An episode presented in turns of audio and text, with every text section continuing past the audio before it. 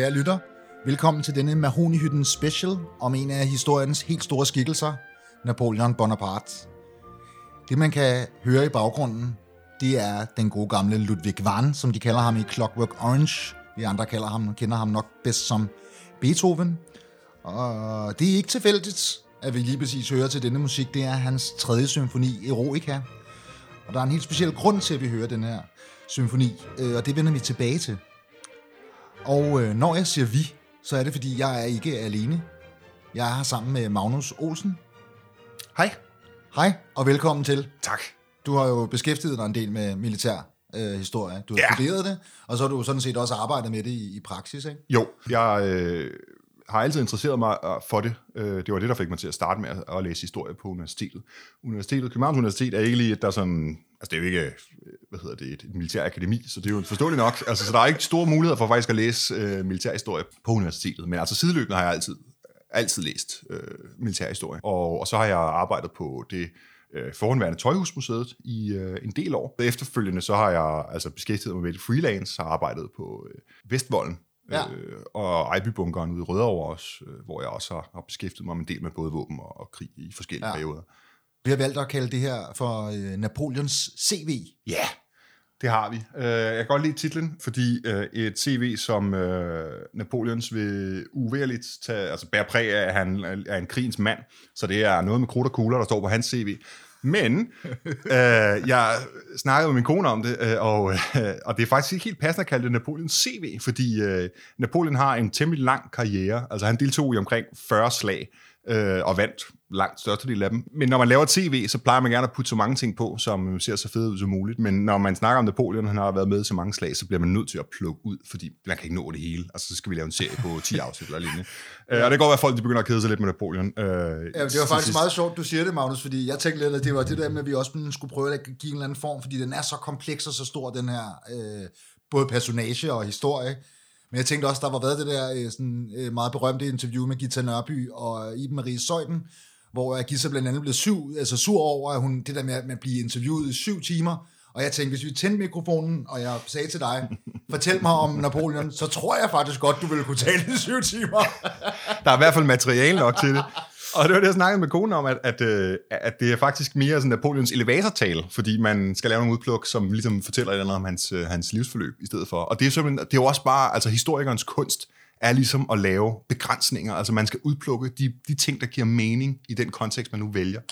Der har vi jo øh, snakket lidt sammen om, hvordan vi skulle gøre det, og der har vi altså, der har jeg øh, udplukket nogle forskellige øh, hændelser. Altså det er baseret på slag og feltog, selvfølgelig, fordi som sagt, Napoleon han er forenet med, med krig, øh, og det vil han altid være. Og så jeg har valgt nogle slag og feltog, udvalgt nogle, der ligesom er, er sådan symptomatiske. De viser nogle, enten nogle karaktertræk ved ham, som, som definerer ham, øh, men som samtidig fortæller noget om hans livsforløb og hans karriere og hans historiske kontekst. Øh, det lyder som en stor mundfuld, men altså, når der er så meget materiale at vælge imellem, så er det faktisk ret nemt øh, at udvælge noget, der, der, øh, der fortæller noget om, om både ja, Napoleon, Frankrig og verdenshistorien i den her periode. Ja, fordi det er jo også, altså, det er jo virkelig også en brydningstid. Øh, altså, Absolut. På forskellige tidspunkter i hans karriere, karriere repræsenterer han både øh, oplysningstidens idealer, øh, den franske revolutions øh, ånd, den franske revolutions øh, endeligt, og oplysningstidens endeligt. Øh, så altså, han er jo virkelig en mangefacetteret øh, dualistisk øh, personlighed, der, der på et tidspunkt fremstår som frihedens øh, forkæmper og den lille mands ven, men samtidig så er han også øh, en tyran og en diktator og den lille mands fjende. Øh, og det er både afhængig af, øh, altså hvad for en land du spørger, eller hvad for en nationalitet øh, og, og politisk tilhørsforhold du spørger til, men det er jo også, hvad for en, et aspekt er ham, du kigger på, fordi han har både, altså han er jo en nuanceret mand, ligesom al historie, så er det mere nuanceret, når du kigger på ham. Du kan ikke bare sige, at han er, øh, hvad hedder det, øh, den korsikanske trold, eller han er... Øh, den lille korporal, øh, eller øh, altså han, altså øh, han, han har mange ting, forskellige ting i sig, ikke? Altså han, han grundlægger et lovkodex, som stadigvæk har stor indflydelse i dag, men samtidig gennemfører han slaveriet på altså de franske kolonier. Han øh, bryder med de gamle øh, undertrykkende absolute monarkier, men samtidig indfører han et nyt øh, monarki. Øh, altså han påstår, at han er med til at forbedre vilkårene for den lille mand i Frankrig, men samtidig så kaster han landet ud i krig, og altså kaster 100.000 af franske liv væk øh, i de her krige, som står på i årtier. Ikke? Så, så der er mange as- aspekter ved ham. Ja. Øhm, Jeg tænker også noget, altså hvis man kigger på sådan historien i meget, meget bred forstand, og ja, man så ser på altså, sådan deciderede krigskunstnere, altså virkelig militær mænd, der virkelig hæver sig noget, og, altså som virkelig i Superligaen, Ja. så er jeg ude sådan noget Julius Caesar, Alexander den Store. Altså han er vel helt deroppe at ringe, ikke? Jo, det er han, uden tvivl. Altså, han er sindssygt dygtig, og det er meget sjovt, fordi når man kigger på hans militære karriere, så øhm, altså man, man kan godt se, at han, han opfinder sgu ikke den dybe tallerken, Napoleon, men han er fandme god til at altså, servere mad på den her dybe tallerken. Han forstår virkelig, og øh, altså, han har virkelig greb om, altså, om krigskunsten, hvad det går ud på, og hvad man skal. Og altså, han har virkelig en, en, en sjette sans for, Altså, vi kommer ind i de detaljer, når vi begynder at snakke om de forskellige slag. Men altså, han har virkelig sans for, for hvad der skal ske, hvad der skal til på slagmarken for at få et, øh, et slag. Altså, hvad der er vigtigt at gøre for at vinde over sine fjender. Ja.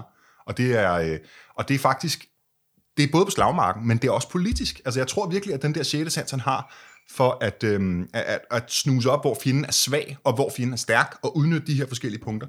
Det gør han både på slagmarken, men også sådan politisk. Det er jo nok derfor, han starter med at være søn af en forarmet korsikansk adelsmand, og ender med at være øh, altså, øh, kejser over det meste af Europa. Ikke? Jo. Kan vi starte et sted? Kan vi, kan vi sige, hvor kommer han fra? Ja, det kan vi sagtens. Vi kan starte Korsika, hvor han blev født. 1769. Ja. Han er øh, nummer to søn i rækken af syv børn i alt. Der er fire sønner og tre døtre. Han er nummer to øh, af sønnerne. Og han er søn af en, øh, en, altså en forarmet adelsmand, altså en adelsfamilie. De, de er adelige, de er altså en fornem familie, sådan af rang. Altså, de, de er en adelsfamilie, men de har ingen penge, og det er typisk Korsika ikke et særligt rigt sted overhovedet. Øh, I perioden 1768-69 er øh, Korsika faktisk blevet solgt til Frankrig. Så lige før øh, Napoleon bliver født, så øh, bliver han født i, øh, i det franske kongerige, i stedet for Genova, altså den genuesiske bystat, som, som er et rige med mange kolonier eller øer rundt omkring Ja. i Middelhavet. Men de, øh, de har en gæld til Frankrig, øh, som de ikke kan indfri. Øhm, og, og så giver de Korsika til Frankrig i bytte for den her gæld. Øh, og øh, det er faktisk en, en, altså en lille ting, kan man godt sige. Det har nok været rimelig stort for, øh, for korsikanerne, men, men det betyder, at øh, Napoleon får adgang til fransk uddannelse og adgang til det franske militær. Og det er jo selvfølgelig noget, der er fuldstændig nødvendigt for hans karriere. Jeg kan love dig for, at han ikke havde haft samme livsforløb, hvis han havde skulle være i den genovesiske her, i forhold til den franske. Der er ikke helt så mange muligheder for ligesom at, at sætte sit præg på verden i den genovesiske her. Nej. Hans far øh, dør, øh, mens han er relativt ung, omkring 15 år, så hans mor er eneforælder. Men øh, der er også en uafhængighedsbevægelse på Korsika, øh, og, og det er, bliver også ret definerende for øh, Napoleons tidlige liv, fordi han faktisk deltager i den her korsikanske uafhængighedsbevægelse og kæmper for en, en, altså en uafhængig korsikansk republik. Den her øh, uafhængighedsbevægelse er anført af øh, øh en, en mand ved navn øh, Pascal Pauli, øh, eller Pasquale Pauli, afhængig af, om man øh, snakker korsikansk eller italiensk. Og det bliver ret definerende for øh, Napoleons forhold til Pauli, fordi øh, i øh, 1784, der øh, er Napoleon, han er blevet sendt i skole i Frankrig, og bliver overflyttet til den franske militærskole.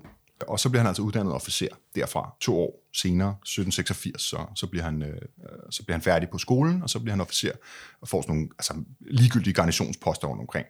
Men da revolutionen bryder ud i 89, der er han meget, meget ivrig, øh, altså fortaler for, for revolutionen imod øh, kongemagten. Altså man skal huske på, på det her tidspunkt, der er han jo øh, Napoleons øh, primære politiske idé, det er en korsikansk uafhængighedsbevægelse. Altså en uafhængig korsikansk republik. Så der, øh, der revolutionen dukker op og begynder at, at nedbryde kongens, den franske kongens magt, og, øh, og, og tilføre mere og mere øh, magt til øh, altså folket, øh, den almindelige befolkning, så er det jo helt klart noget, som Napoleon han fatter sympati for, både fordi, at, øh, at, altså, at, at han kan lide de politiske idéer, men også fordi det kan gavne en selvbestemmelse eller selvstyre i, i, på, på Korsika. Han øh, slutter sig til Paulis øh, korsikanske uafhængighedsstyrke, øh, men med tiden så kommer der brud mellem de her, fordi i virkeligheden Pauli, han er, han er royalist, og så må han så flygte, ham og hans familie, de må flygte til Sydfrankrig, hvor de øh, flytter til. Og der flytter de til 1793. Det begynder at handle mere om Frankrig for Napoleon end Korsika. Ja, helt klart. Altså, han, øh, den her øh, korsikanske uafhængighedsbevægelse, den er domineret af Pauli, den er lige med ham. Øh, så i det, at, at han finder ud af, at den faktisk er royalistisk baseret, eller at øh, lederen for den er royalist, så, øh, så bliver han fuldstændig desillusioneret med det, og opgiver det fuldstændig, og det har ingen indflydelse på ham, øh, af hans senere liv, den her korsikanske uafhængighedsbevægelse overhovedet. Så i stedet for, så, øh, så vedkender han sig, hvad hedder det, øh, altså den franske revolutionære øh, regering, og han bliver faktisk, altså, han, han er en, altså han er anti-autoritær. Det er også en, en ting, der ligesom er øh, en del af hans linje, øh, en rød tråd i hans karriere. Det er, at han, han er i oprør mod den bestående orden.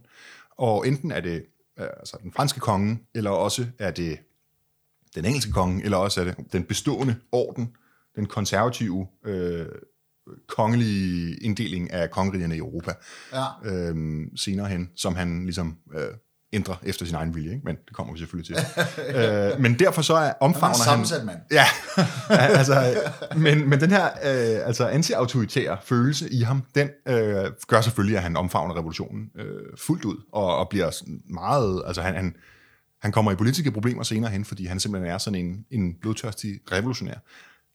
Og senere hen, så er det så ham selv, der er med til ligesom at dæmpe gemytterne øh, for øh, revolutionen, øh, og afslutte den mere eller mindre. Men øh, det kommer vi selvfølgelig til.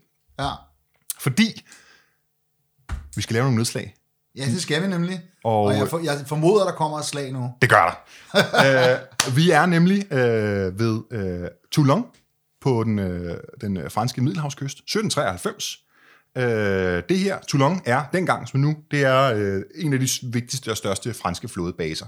Der ligger en stor andel af den franske middelhavsflåde ligger altså opranket her ved Toulon. Fortsat.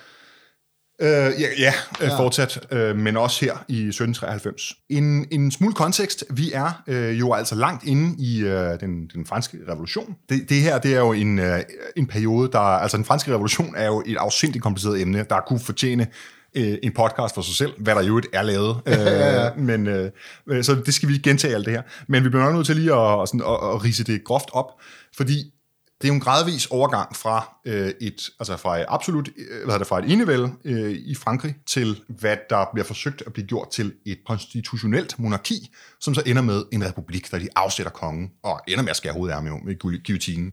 Det er ikke direkte det, der medfører øh, revolutionskrigene. De starter før han bliver øh, henrettet ham her, øh, kongen her. Men han bliver henrettet på baggrund af, af revolutionskrigene. Altså det, at de afsætter kongen, det gør, at de øh, omkringliggende kongeriger, de store, øh, altså store magtskongeriger rundt om øh, i Europa, de bliver jo noget nervøse ved at se, Nå, kan pøblen bare ligesom selv vælge, om de vil have en konge eller ej? Det, det synes vi ikke er super fedt. Så der vil de selvfølgelig øh, støtte adelen og den royalistiske fraktion i, øh, i Frankrig, så de sætter penge og giver ly til de her øh, immigrerede adelige, der flygter fra, fra øh, revolutionen. Det får øh, den franske republikanske regering til at erklære krig mod øh, de her store magter. Altså, man, det, det virker latterligt i samtiden, at den her, øh, om, altså pøbel, det her pøbelvælde, de her fjollede købmænd og, øh, og arbejdere, øh, at de skulle kunne styre en stormagt tilpas effektivt til, at de faktisk kan føre krig mod altså etablerede stormagter, som øh, altså det østriske kejseri. Det bliver det senere, det hedder det ikke på det her tidspunkt, der hedder det det tysk-romerske kejserige, som er tilknyttet under en kejser, og altså bliver anset som en af de største øh, og vigtigste riger i den her periode. Selvom de godt nok har fået en del tæsk af Preussen i øh, 1700-tallet, som så også er en, en gryende stormagt på det her tidspunkt, landmilitær magt, og så har du øh, England og Rusland, som er, det er de store spillere. Det er Storbritannien, Preussen, Østrig og Rusland. Dem kommer vi til at høre meget til. Ja. Dem erklærer de krig mod. Alle sammen. Nej, øh, altså det, det, er, det er en koalition, og jeg kan ikke huske, hvem det er, det første erklærer krig, men jeg mener, det er Preussen og, og, og Østrig, fordi det er dem, som ligesom giver den her støtte. Og så slutter, hvad hedder det, de andre lande sig til sig i en, en koalition. Når vi snakker øh, revolutions- og Napoleonskrigene, så, øh, er det en, så bliver den delt op i de forskellige koalitioner. Og øh, den første koalition er her ved starten af, af, af revolutionen, og så fortsætter det helt op til Waterloo med den syvende koalition. Men øh, så forsøger den franske konge at flygte lynhurtigt øh, fra Paris, øh, og fordi at han er utilfreds med den politiske udvikling, og det får så øh, de revolutionære til at, at øh, arrestere ham og henrette ham til sidst. Og der, altså, der er flere forskellige meninger i øh, den franske hvad hedder det, nationalforsamling, om hvorvidt man skal henrette ham eller ej. Og øh, på det her tidspunkt, der er der, altså royalisterne i den franske nationalforsamling, altså parlamentet, de er marginaliseret, mange af dem er flygtet, flere af dem er blevet arresteret. Øh, men øh, ellers er resten af parlamentet inddelt mere eller mindre i to partier. Du har girondinerne, og så har du jakobinerne. Og girondinerne er på det her tidspunkt i 1793, der er de de moderate. Det øvre middelklasse, det er rige købmænd, det er lavadelen, den slags. Øh, og de er sådan mere moderate i det. Til tiden der er helt over i konservativt islet. Øh, og så har du jakobinerne, som er de radikale. Altså, og det er du blandt andet har Robespierre. Ja, han er øh, leder af, af jakobinerne. Ja. Øh, ham kommer vi nemlig også til, fordi han ja. er nemlig tæt knyt, tilknyttet til Napoleon, hvilket giver ham problemer senere. Men det kommer vi til. Hvad hedder det? Jakobinerne, det er de, øh, de radikale, altså ikke radikale venstre, men det er de radikale, altså venstreorienterede. Det er pøblen, ja. det er massen, det er dem, der vil meget, meget omfattende hvad hedder det, politiske omvæltninger i, øh, i Frankrig. Øh, Måske også de mest blodigt sindede. Helt sikkert, uden tvivl. Ja. Øh, altså, girondinerne står, holder ikke tilbage før, øh, hvad hedder det, at kongen han bliver henrettet. Der, er, øh, der, der vil de rigtig gerne lave voldelige opstand og revolution. De starter faktisk med at være de radikale, fordi der står de over mod adelen og royalisterne. Men da de ligesom bliver marginaliseret politisk, så står de op mod jakobinerne, som så er endnu mere blodtørstige end girondinerne, og derved det, det får dem til at fremstå mere øh, sådan fredsommelige og mere konservative. Øh, men jakobinerne, de er altså de er simpelthen de er meget, meget blodtørstige. Det er sådan noget med, altså folkeopstanden, deres magt baserer sig på folkeopstanden, altså det er pøbelvælde simpelthen. At, at når, når de ikke får deres vilje, så øh, opilder de den parisiske folkemængde, de fattige i Paris og sådan noget, til at lave folkelige opstanden.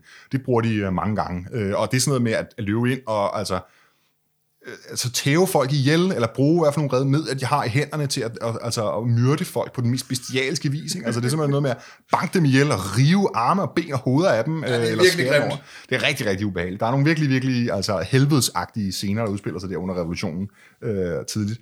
Men, hvad hedder det, de her to partier, de er dødsfjender. Altså man skal huske på, at selvom at øh, den franske revolution og det her parlament, nationalforsamling med altså partier, det er jo ikke helt partier som i dag med medlemskaber og den slags, men altså det er sådan nogle løse politiske tilknytninger, som får nogle øgenavne og den slags. Og det er sådan, og, og de sidder jo også til højre og venstre i øh, parlamentet, og det er også det, der, der giver højre og venstrefløjen i dag. Men de har begge to, og begge to været altså, demokrater i, eller det kan man jo så diskutere, men de har begge to været inden for revolutionen, eller hvad man ja, kan sige. Ja, ja, helt sikkert. De er jo affødt af revolutionen, og det er, det er deres erklærede formål, det er at få revolutionen til at fortsætte.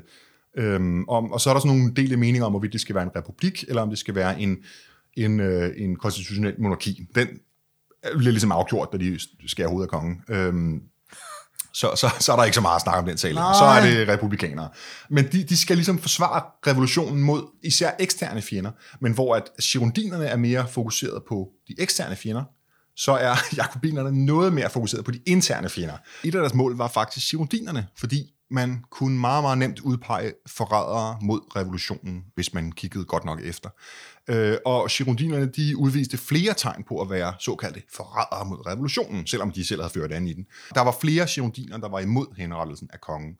Altså, der var dårlig økonomi, de var i krig landet. Det gik selvfølgelig ud over altså, prisudviklingen, og almindelige mennesker havde svært ved at få råd til mad og den slags.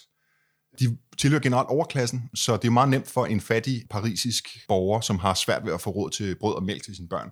Så er det ret nemt at udpege de der fat cats, der sidder øh, på alle pengene og på den politiske magt, til at være ligesom, altså, fjender af folket. Og det var, girondinerne sad sådan set på øh, de fleste sæder i, i øh, altså parlamentet. Øhm, de havde en, en lille overvægt i forhold til jakobinerne. Så der kom altså, der blev opildnet til en, altså et kup, simpelthen. Man brugte igen det her Sans Kylotterne hedder de. Øhm, og det er øh, det bliver vi nok også nødt til lige hurtigt at nævne, hvad de er det tror jeg sgu nødt nødt til lige. Det, man tænker noget andet, når man hører ordet kylotte. Ja. Kylotter er altså ikke en kødret, men det er de her øh, knæbukser, som er tegn på adelighed øh, i perioden. Altså de gik med knæbukser, og så havde de strømper op til, øh, og så var man fancy og fin. Hvis ikke man havde råd til, til kylotter, så gik man med bukser i stedet for. Og, øh, og det blev så et, øh, et, sådan et, et, et stolthedssymbol for den folkelige klasse under revolutionen. Det var sans culotte. Det var dem, der ikke gik med culotter, men med bukser i stedet for. Og, og, og det var altså, øh, det var jakobinernes ikke bevæbnede arm, men det var sådan deres folkelige bagland. Det var de her sans culotterne. Øh, og, og de blev ligesom altså mobiliseret af forskellige øh, altså nyhedstyper. De havde øh, aviser, som, som skrev altså meget jakobinske og inflammatoriske øh, hvad det, artikler om, hvem der nu var nogle skiderikker. Marat øh, var en meget berømt øh, skikkelse fra øh, revolutionen.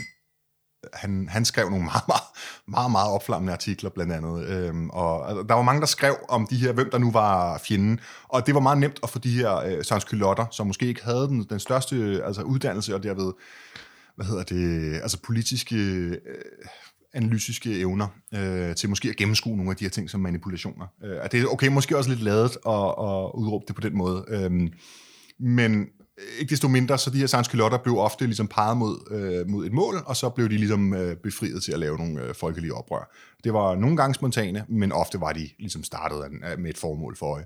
Og øh, her i, øh, i 1792, der, øh, der, der var girondinerne målet. De var simpelthen op som forrædere mod revolutionen. Og øh, der kom et kup. Parlamentet de blev øh, løbet over enden af de her sanskylotter, og 29 girondiner, øh, girondinske ledelses, altså ledende politikere de blev arresteret, og øh, størstedelen af dem blev henrettet. Og, og det var som et kup, der fjernede girondinerne fra magten, og så kunne jakobinerne ligesom indtage den dominerende politiske position i revolutionen. Godt. Det medførte øh, en modreaktion rundt om i landet, hvor girondinerne, de, øh, de var blevet kuppet, øh, så de øh, manede til øh, folkeligt oprør mod den her øh, parisiske, øh, det her parisiske pøbelvælde.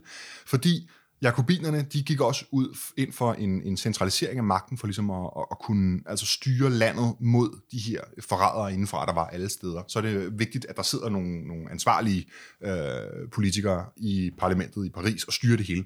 Der forsøger de at lave et folkeligt oprør, øh, girondinerne her. Men deres manglende folkelighed er simpelthen... Altså det er ligesom... Det er et problem. ja, hvis, hvis radikale venstre, venstre skulle ud og mane til et eller andet gule veste oprør eller sådan noget, det vil ja, ikke gå skidt godt. godt. Nej, så, så der, det, det, der ikke, altså det, det er ikke rigtig noget, der ligesom... Altså, øh, gå til kamp for bedre vilkår for øh, rige købmænd og øh, hvad hedder det, decentraliseret federalisme i, øh, i republikken. Det er ikke lige noget, der vækker genklang. Nej. Det, der vækker genklang til gengæld, det er gå til kamp mod pøbelvældet i Paris til fordel for jeres retmæssige konge, den kommende Ludvig den 18. Øhm, så for genindførsel af den naturlige orden i Frankrig, monarkiet og kongen og kirken og den slags ting. Det er sgu noget, der vækker genklang i sådan nogle bønder, som har levet på samme måde i hundredvis af år. Det er simpelthen Gud, konge og fædreland. Det er Gud, konge og fædreland, ja. ja. Og det betyder, at de her folkelige opstande, som starter øh, rundt omkring i større byer, øh, de, øh, der, der bliver girondinerne øh, marginaliseret meget hurtigt til fordel for royalister. Royalisterne står, altså især de adelige, de står jo og tripper langs grænsen øh, og træner hære, så vidt de nu kan. Det lykkes dem ikke så godt at få en skide mange øh, hære øh, eller soldater. Men altså, de står bare og tripper og venter på en mulighed for at rykke ind igen og, og ligesom at gøre deres magt gældende igen. Så meget, meget hurtigt bliver girondinerne, de bliver altså øh, marginaliseret. Øh, og, øh, og så bliver det en royalistisk opstand øh, i stedet for. Og øh, blandt andet i Toulon er der en af de her opstande, som bliver altså royalistisk, og øh, en måde at hjælpe deres sag, den royalistiske sag, det er selvfølgelig, altså hvor får man hjælp fra, når, øh, når altså hæren er under kontrol af den øh, republikanske regering, altså ens fjender? Det er selvfølgelig eksterne magter. Og der sidder jo igen også mange øh, altså andre af de her statsmagter, som vi har snakket om, de sidder også på spring og venter på, at de kan banke de her øh, beskidte oprør. Øhm, ja, vi skal fandme ikke have det skidt. Nej, præcis. Det der pøbel, det skal ikke sprede sig nemlig. Øh, dominoeffekten og alt det der. Ja, ja. Øhm, så øhm, det betyder faktisk, at Storbritannien ret tidligt, de går ind i kampen mod de revolutionære, og så, øh, så besætter de simpelthen Toulon. De sender en flåde derned øh, under Admiral Hood, og de besætter Toulon sammen med de her royalistiske oprør. Og øh, altså, det det går ikke for altså, den revolutionære regering. De kan jo ikke tillade, at øh, den, en af de vigtigste flådebaser i Frankrig er under, øh, altså under Englands kontrol, og royalisternes kontrol, øh, lige så slemt. Øhm, så øh, de sender en republikansk øh, her afsted. Der er endnu en, en ting, man kan snakke længe om, det er det her med øh, altså hæren. Fordi det er jo adelen, der har siddet på officers øh, i øh, den, altså, den, den kongelige her øh, før revolutionen. Og altså, det bliver de jo så ved med, da revolutionen udbryder, og, og, og der er flere og flere af de her adelige, de kan godt ligesom se, okay, altså skal jeg kæmpe for, for det her, som, altså den her republik, som hader adelige og, og vil fjerne adelige, og sådan Nej, det tror jeg så ikke. Og så stikker de fleste af dem af. Så, ja. så de står uden et effektivt officerskorps i øh, den her republikanske regering. Så de bliver nødt til at, at uddanne deres eget, eller øh, hvad hedder det, um, få frem folk, øh, som er politisk pålidelige. Øh, fordi der, det sker et par gange, at de, de, de tager nogle af de her adelige ind, som altså, siger, at vi er egentlig meget glade for revolutionen, så vi vil gerne kæmpe for republikken her. Og så går der ikke så lang tid, og så stikker de af lige snart de kommer i nærheden af, af, hvad hedder det, af en grænse eller et eller andet. Ja. Øh, så, så de begynder at, at ansætte generaler øh, mere på basis af deres politiske pålidelighed, frem for deres egentlige evner. Ja. Og det er sjældent noget, der giver god krigskunst. Men Nej. øhm, efter at de har erstattet den her øh, belejringsher øh, ved Toulon øh, general, så får de endelig en, der er sådan relativt kapabel, en, en soldat, som ikke bare er en eller anden politiker eller øh, gadekæmper eller sådan noget lignende. Og øhm, ham her, generalen, han har en ung artillerikaptajn øh, med sig, som han er en pain in the ass for ham, men øh, han får sin, sin vilje igennem, blandt andet gennem sit venskab med øh, en Robespierre. Og der er selvfølgelig tale om Napoleon, øh, Ja. som er... havde- jeg havde gættet den. Ja, ja, selvfølgelig. Der er lige lidt suspense her. øhm, nej, det er Napoleon, som bliver udråbt, eller udnævnt som artillerikaptajn i den her, øh, i den her her, og der altså mere eller mindre får han bare møde sig ind som altså chef for artilleriet i hæren, der skal, selvom han ikke har rang, altså der er flere andre, der, der måske har krav på at være over ham. Men fordi han er ven med øh, Maximilian Robespierres lillebror, så kan han, øh, altså, så kan han gennemtvinge sin magt. Han Han har simpelthen en god gammeldags netværk. det er det. Det er netværk. Øh, det er at netværke. Der er bare ja. så... I stedet for bare, at øh, man giver hinanden vennetjenester, så er der tale om, at hvis ikke, at du gør, som jeg siger, så slader jeg til Robespierre, og han slader til sin bror, og så får du hugget hovedet af. Ja. Lidt mere drastiske midler. Han øh, udvirker sin indflydelse for ligesom at få kommandoen over artilleriet, og øh, han kommer med en plan for, hvordan man, øh, man ligesom øh, erobrer Toulon. Han overbeviser generalen over belejringshæren af af Toulon, øh, som hedder Dugumier. Og Dugumier, han var altså en kapabel general i stor nok grad til, at han kunne genkende den her plan. Den, den, kunne, altså, den, var, den kunne godt lykkes. Eller i hvert fald, han tror på den. Og accepterer den. Så, øh, så planen bliver sat i kraft. Og øh, planen går ud på, at Toulon er omgivet af en serie befæstninger. Øhm, primært øh, britterne, der har bygget dem op som sådan nogle midlertidige befæstningsværker, som skal forsvare øh, byen. Der er øh, tre befæstningsværker, der ligger. Øh, de ligger sådan ud for havnen. Øh, altså Toulon ligger i en, øh, sådan en bugt, i den nordlige side af bugten. Syd for, øh, altså på den anden side af bugten, øh, der er en bakketop, og deroppe har britterne anlagt tre midlertidige øh, fæstninger med batterier øh, på for at beskytte øh, altså øh, oplandet til byen her. Og Napoleon, øh, han øh, får ideen om, at hvis man bare tager de tre fæstninger, der er mange fæstninger hele vejen rundt om, men lige de her tre fæstninger, de er nøglestenen i, øh, i forsvaret af Toulon. Fordi hvis han tager dem, så kan han øh, etablere et batteri deroppe på det her højdedrag, så kan han pege sine kanoner ned mod den britiske flåde, og det vil britterne ikke, altså den risiko vil de ikke løbe, at de kan få skudt deres meget dyrebare flåde i stykker. Der vil de, det, det vil de ikke risikere for Toulon. Øh, Nej. og der mener han så, at hvis han etablerer nogle batterier derop, så vil britterne skride, og så er der adgang til byen. Ja. Fordi de kan ikke, altså, oprørerne kan ikke øh, øh, holde byen uden britternes hjælp. Uden Så det er både taktik og psykologisk indsigt, vi er ude i her, faktisk. Ja, altså det er også en risikovurdering, Ja. øh, at han, han genkender, at der er en risiko for britterne, øh, og at de ikke vil risikere, øh, altså den risiko ikke er flåden værd. Ja. Napoleon, han får simpelthen, altså han er uddannet artilleriofficer, øh, og, og det er hans, altså det er hans yndlings, øh, hvad hedder det, gren af, af, af militæret. Han kan godt lide at skyde. Han kan godt lide at skyde. Han kan godt lide store kanoner. Og det kan man ikke fortænke ham i. Kanoner er skide seje. Men kanoner er også vigtige, når du skal indtage en befæstning. Du skal ligesom have noget at skyde hul i den her befæstning med, så den ikke er der længere. Øh, og, og der får han samlet øh, altså 100 kanoner, over 100 kanoner får han ansamlet her. Altså han får mange doblet antallet af kanoner. Øh, og altså han får hentet det fra andre hager og garnisoner og fæstninger rundt omkring i øh, områder omkring Toulon. Men han mangler faktisk artillerister, så han laver sådan nogle crash courses, hvor at han øh, oplærer fodfolket i at hjælpe til, eller endda være artillerister. Altså, de kan jo ikke stå og lave ballistiske udregninger, hvor, hvor, hvor højt du skal altså elevere kanonen for at ramme et eller andet. Men de kan så godt lange en, en granat over og vide, hvad for en ende af en ladestok, du skal putte ned i, i øh, kanonløbet. Så, øh, så, så det lykkes for dem at stormløbe de her øh, befæstninger, og fuldstændig som Napoleon havde regnet med, så ser Admiral Hood øh, den her trussel mod hans flåde, og genkender, at det er sgu ikke risikoen værd.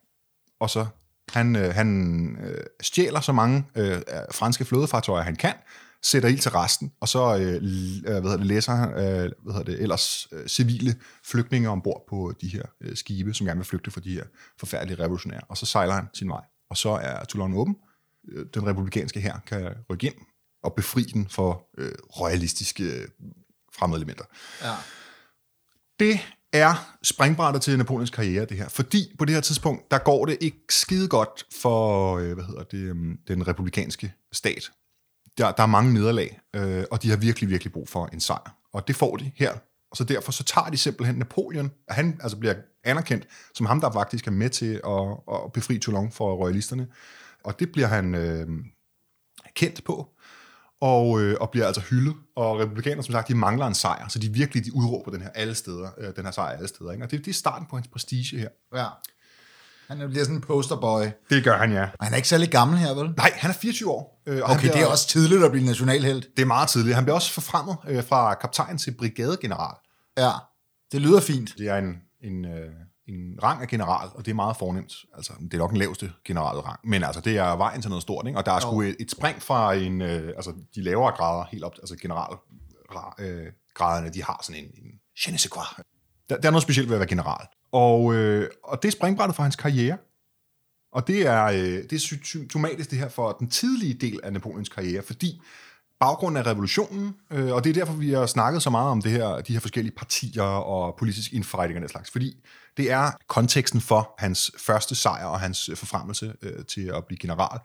Det er ligesom alt det her politiske. Øh, der er en kontekst af politisk øh, infighting, der er revolution i baggrunden, der er øh, altså intern kampe mellem forskellige politiske fraktioner. Det er jo franskmænd mod franskmænd hovedsageligt, der udløser den her øh, belejring af Toulon. Det er ligesom baggrunden for, at Napoleon bliver prominent. Og det er derfor, jeg har valgt at slå ned på lige præcis Toulon som øh, den første kamp. Men fire år senere, der skal vi til udlandet.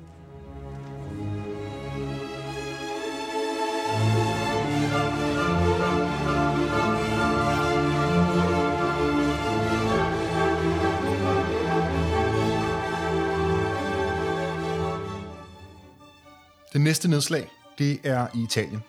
Der er vi i Rivoli, 1797. Der øh, er gået fire år nu, og nu er Napoleon i spidsen for hæren i Italien, eller Italiens hæren. Øh, og det er er øh, den franskes ja, den franske Ja. hær i Italien. i Italien, ja. Og øhm, altså den, den franske ekspeditionsstyrke, der skulle bekæmpe det her østriske kejserige. Altså igen, ikke det østriske kejserige, men det tysk-romerske kejserige, som er baseret i Østrig. Øh, Okay. så det er det, vi Og snakker dem er om. man blevet uvenner med nu. Ja, og det har man været siden 1792. Ja, ja, okay. øh, det er hovedfjenden til Napoleon og Frankrig øh, hele vejen op til slut. En af hovedfjenderne, den anden er nok Storbritannien. Men altså, det er helt klart en af de største fjender. Men man skal bare huske på, at det østriske kejserige, det siger jeg bare, fordi det, det, det er nemmest at huske, men på det her tidspunkt, der er det faktisk ikke det østriske kejserige endnu. Det kommer vi til. 1806 bliver det tysk-romerske kejseri opløst af kejseren selv, og det er altså som reaktion på Napoleons handlinger. Men det kommer vi til. Det østriske kejserrige, øh, de har, øh, hvad hedder det, altså mange tyske stater.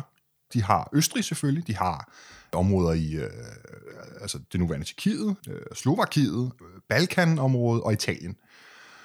Den primære front mellem Frankrig og det østriske kejserrige foregår langs Rhinen. Så, men der er også en front ved Italien. Og den, men den her front, den er sådan lidt mere et sideshow. Men øh, den her vej til øh, at lede over et ekspeditionsstyrke i 1797, øh, den øh, har været lang, øh, og der er altså sket store politiske omvæltninger siden girondinernes øh, fald i, øh, i 1792 og 93. De her såkaldte føderalisternes oprør, det kalder man det her oprør, hvor girondinerne går oprør og bliver nedkæmpet, fordi føderalismen var deres sag, de ville hellere have en decentraliseret ledelse end den her jakobinske, øh, diktatoriske, hvad hedder det, centraliserede ledelse. Med øh, oprøret i 1793, så øh, indfører jakobinerne øh, det, som man kalder for redselsregimet. Og øh, det er øh, altså her, hvor vi virkelig ser, at de her guillotineringer, de, de tager fejl fat. Altså det, det, det er her, hvor at der er allermest øh, blod, der bliver udgydt på frihedens alter, som øh, Ja. ja. en parafrasering af det der citat. Og øh, det er sjovt, fordi som dansker, så lyder det virkelig sær oversættelse, men altså redselsregimet er øh, anført af det såkaldte velfærdsudvalg. Og det, det, det lyder der mærkeligt i en dansk kontekst, men her snakker vi altså ikke om øh, hvad er det, børnepasning og hospitaler og den slags. Øh, velfærd, der snakker vi om øh, den øh, republikanske stats velfærd, øh, altså sundhed. Okay, ja. En måde at sikre øh, statens velfærd på, det er ved at udfritte øh, re- forrædere mod øh, revolutionen og henrette dem. Men som tiden går, så er der altså flere og flere øh, altså højtstående øh, mennesker med politisk indflydelse, der bliver henrettet, og det betyder, at det her velfærdsudfald med ham her, Maximilian Robespierre i spidsen, øh, de får altså skabt sig flere og flere fjender. Øh, og til sidst, så øh, er der for mange fjender til, at de kan opretholde deres altså støtte. Så til sidst, så kommer der endnu et kup i øh, juli 1794. På det her tidspunkt, så har, øh, altså da revolutionen går i gang, så laver man en ny kalender for ligesom at gøre oprør mod det her gamle, øh, reaktionære, øh, kristendominerede øh, kalendersystem. Så man laver sin egen kalender. Øh, man starter simpelthen med, at øh, det er år 0 er der, hvor, at, øh, hvad hedder det, øh, eller år 1, mener jeg det er, er der, hvor at revolutionen starter, og så giver man månederne nye navne, og det er ikke engang, de følger ikke engang de oprindelige måneder, så, så de øh, hvad det, revolutionære måneder starter hvis nok midt i, midt i månederne og sådan noget. Men altså, Øhm, det er sindssygt upraktisk. Ja, totalt sygt upraktisk, og det er også noget, der er sådan pisse irriterende. Det er ligesom, når man skal oversætte øh, den øh, gregorianske og julianske kalender, når man snakker den russiske revolution og sådan noget. Det er også skide besværligt, og så, så har man sådan noget som oktoberrevolutionen, der i virkeligheden foregår i november og den slags. Øh, men, men her har vi så den termidorianske reaktion, og det stammer altså fra, at slutningen af juli og starten af august øh, er navngivet Thermidor, i den, repu- øh, den revolutionære kalender. Øh, Thermidor betyder varme, og det er sådan en af de varme måneder. Så de giver dem sådan nogle logiske øh, navne, Ja. øhm, som så også er, er baseret på enten på sådan noget logisk, Thermidor er varmt, det er jo sommermånederne, eller også er det sådan noget frihedsbaseret halløj. Der kommer altså en reaktion, altså en, man kan kalde det en reaktionær reaktion på den her øh, jakobinske, radikale, blodige øh, revolutionsudvikling. De her, der, der laver reaktionen, Øh, det er så, igen, det er sådan nogle Girondin-typer, altså øvre middelklasse, altså købmandstyper, øh, dygtige politikere, øh, intellektuelle en slags, øh, som, som ligesom, hvad hedder det, de, de får lavet øh, endnu et kup, de får øh, arresteret øh, Robespierre og hans øh, kumpaner, og får dem alle sammen henrettet. Det ja, han ender selv i guillotinen. Han ender selv i guillotinen. Det er svært at lade være med at lige sidde og altså godt er så let. Det er sjældent, at historien er lige så retfærdig som en Hollywood-film, men her er den sgu. Ja, det er det, ja, det er rigtigt. Han bliver øh, skudt i munden øh, under anholdelsen øh, endda, og altså, der er frygtelige smerter, indtil han bliver øh, guillotineret øh, senere hen. Ikke? Så han får virkelig sin bekomst. Men han ender selv guillotinen, og det er med med ja. poetisk retfærdighed. Det må man sige. Øh, ham og alle hans øh, kompaner bliver så henrettet. Og det er så ikke så godt for Napoleon, fordi han er jo venner med Robespierres lillebror, øh, den yngre Robespierre. Øh, så han bliver, han bliver faktisk arresteret og sidder fængslet i, i nogle måneder og derefter bliver han marginaliseret i, i noget tid. Men termidorianerne, som de er øh, altså kaldt de her, øh, der, der tager magten efter, øh, efter øh, redselsregimet, de er også u, altså de er stadig upopulære blandt befolkningen, og de bliver væltet øh, ved endnu et kup et år efter. og de bliver så erstattet af det såkaldte direktorie. Ja. Øh, og øh, direktoriet, der nu begynder vi at, at nærme os øh, Napoleons tiden, øh, ja. så må sige. Øh, ikke helt endnu, men vi nærmer os. Øh, direktoriet øh, hedder således, fordi de er anført af fem direktører øh, af den danske oversættelse, øh, og de som havde den udøvende magt i samfundet. Der er, ingen rigtig, der er ikke rigtig nogen af de her revolutionære regeringer, som er sådan specielt stabile. Øh, langt de fleste af dem, de, de sidder på et relativt skrøbeligt grundlag. De repræsenterer en, en, altså nogle mindre interessegrupper i befolkningen, og derfor så, så har de svært ved at, ligesom at etablere sig politisk. Og det betyder, at lige så snart, at øh, der kommer den her øh, direktion, øh, eller direktoratet kommer, så begynder royalisterne ligesom at ane en, en mulighed for at gøre deres indflydelse gældende. Og royalisterne, de får, øh, laver faktisk endnu et kupforsøg under øh, direktoratet.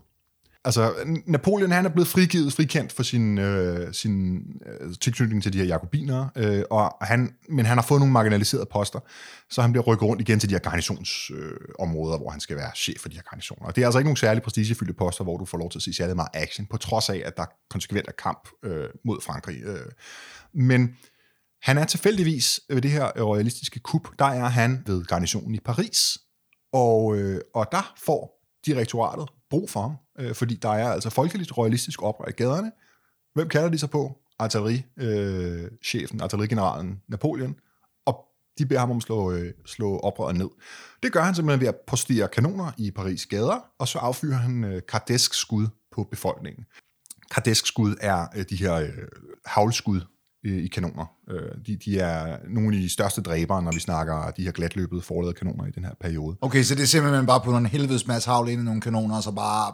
Ja, Ja, det er det. derudad. du, du, normalt så skyder kanoner jo kanonkugler. Ja. Øh, massiv skud. De kan skyde en, afhængig af kanonens kaliber og hvor meget krudt den kan tåle, du putter i, så kan de skyde et sted mellem 800 meter og 1500 meter.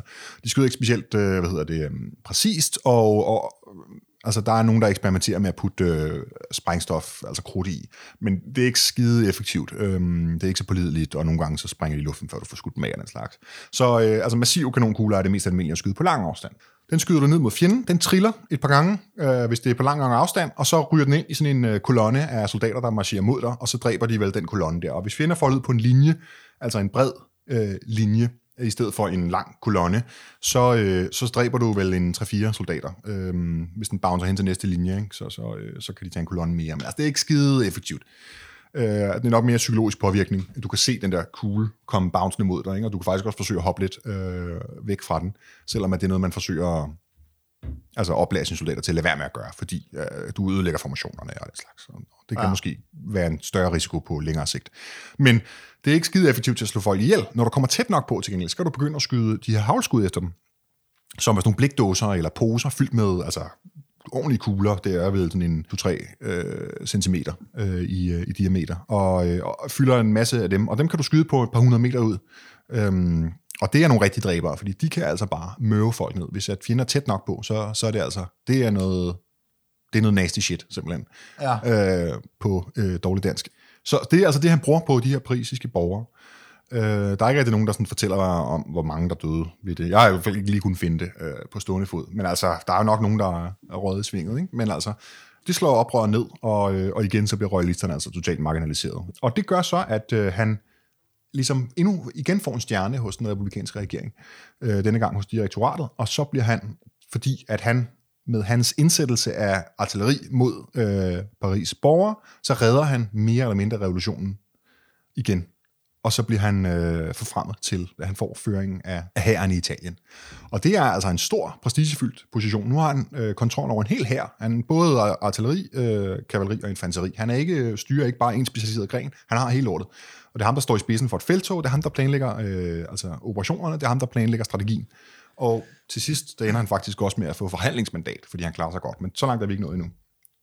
Italiens fronten, jeg nævnte det før, det er en, altså det er ikke hovedfronten, det er sådan en, en marginaliseret front. Øh, størstedelen af altså lønpenge, og som der ikke er mange af på det her tidspunkt, fordi økonomien er så dårlig, forsyninger, ammunition, mad, alle de her ting, de bliver sendt andre steder hen i Italiens fronten. Så øh, altså det er sådan meget, nogle meget berømte billeder, altså ikke malerier, men, altså, men der, der er mange fortællinger om, hvordan de her italienske soldater, eller øh, ekspeditionsstyrken i Italien, de, de har ikke nogen sko på, så de går barefodet, og de har laset bukser og den slags. De ligner nogle rigtige sanskylotter, nogle folkelige soldater. Og øh, de kan ikke komme nogen vej mod østrigerne, fordi at, at, altså, de, de har ikke nogen forsyninger, og de er modløse, og de er ikke så motiverede, og de har ikke nogen særlig dygtige chefer og den slags. Øh, men så kommer Napoleon, og, øh, og til at starte med, så er de selvfølgelig skeptiske af, hvad ham der, den unge valp. han tror, han ved så meget, og han kommer her, og nu skal han nok, ja ja, øhm, men altså, hvad vil han kunne udrette i virkeligheden? Men så begynder han at holde nogle brandtaler, og en af de ting, som Napoleon er sindssygt god til, det er, han er skide god til at tale til den menige soldat. Han er meget altså, folkelig øh, i sin fremtoning. Han er skide god til at ramme de der ting, som optager almindelige soldater. Ikke? Han er god til at snakke om, altså vi skal skulle finde noget, vi skal have noget ære, vi skal kraftedeme slå fra os, og bare roligt, når vi øh, banker de her skide østrigere, så indtager vi deres byer, og så får I lov til at score alle de penge, alle de sko, alt den mad og alle de kvinder, I kunne tænke jer. Ja. Øh, og det er altså noget, der giver genklang. Ikke? Både det der med, at de får noget æresoprejsning, øh, som altså også betyder meget i den her øh, periode. Det er ikke bare spil for galleriet, det er også noget, der er vigtigt for den almindelige soldat. Men øh, stadigvæk så er mad i maven og sko på fødderne, det er sgu øh, også ret vigtigt. Det er altså i 1796, han får øh, kommandoen øh, og udfører det her italienske felttog, som man kalder det. En anden ting, som Napoleon også er god til, det er at gøre sit navn til, hvad man i dag vil kalde et brand. Han er en PR-mand, øh, lige så vel som han er en øh, genial feltherre. Han laver en avis i sin hær, øh, som er egentlig er målrettet soldaterne, hvor de fortæller om, hvad der foregår. Altså det er jo også en fuldstændig uhørt øh, involvering af de laveste niveauer øh, i hvad der sker på de øverste. Det, det lyder faktisk fuldstændig absurd tiden i taget i betragtning. Ja, men det er også, man skal også huske på baggrund af oplysningstiden, hvor at det netop er den her folkeoplysning, som, altså det vil man kalde det senere hen, men altså, hvor at det er meget med aviser, og mange altså af borgerklassen i hvert fald, de, de ligesom sætter sig ind i sagerne, og de, der er flere, der kan læse, og der er debatklubber, hvor altså, vi har Holbergs, den politiske kandestøber, ikke, som ja, ja. gør sig satirisk over det her med, at jævne folk, de interesserer sig for politik, jeg må le. Men ja. altså, det er, jo, det er jo altså, konteksten på det her. Og det forstår han at udnytte. Øh, så igen, altså Napoleon opfinder ikke oplysningstiden, øh, men han bruger redskaberne fra det til at fremme sin egen sag. Så kan man så sige, at han perverterer oplysningstidens idealer noget, fordi at, at selvfølgelig er det jo stærkt kurateret. Altså, det er jo, det er jo ren propaganda, altså, ja, ja, han, han, han fortæller om. Ikke? Han fortæller om, hvor sej og dygtig han er, og hvor sej og dygtig hans soldater er. Og han, det er jo ikke kun for at gøre sine soldater glade. Der er jo også en lille afledt effekt ved, at han selvfølgelig får de her historier og øh, eksempler på aviserne sendt til Paris også, sådan så at, at den almindelige befolkning derhjemme også forstår, hvad han gør øh, her ja. på Italiens fronten. Ikke? Og det er jo også noget, der gør, at mange snakker om Napoleon, den her øh, rising star. På den måde så får han altså folkelig støtte, han får militær støtte, altså de begynder at forgude ham i takt med, at han begynder at blive mere og mere succesfuld. Øh, altså så bliver han jo, altså, altså han kan jo få herren til hvad som helst, og det kommer til at være temmelig vigtigt lidt senere.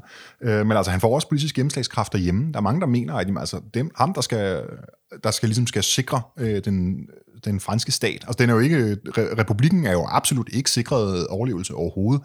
Der er jo stadigvæk kæmpe store, stærke fjender, der står imod den, ikke? og de formår jo ikke rigtig at, Altså selvom de ofte afværger angreb, så, så er det jo altså at, at fremstøde mod republikken og mod Paris og den slags, så er det jo altså med røven i vandskorben, at de, de holder sig øh, oven vand, ikke? Øhm, så, så det er jo stadigvæk meget usikkert om, hvorvidt de, de, de kan klare sig i den her republik.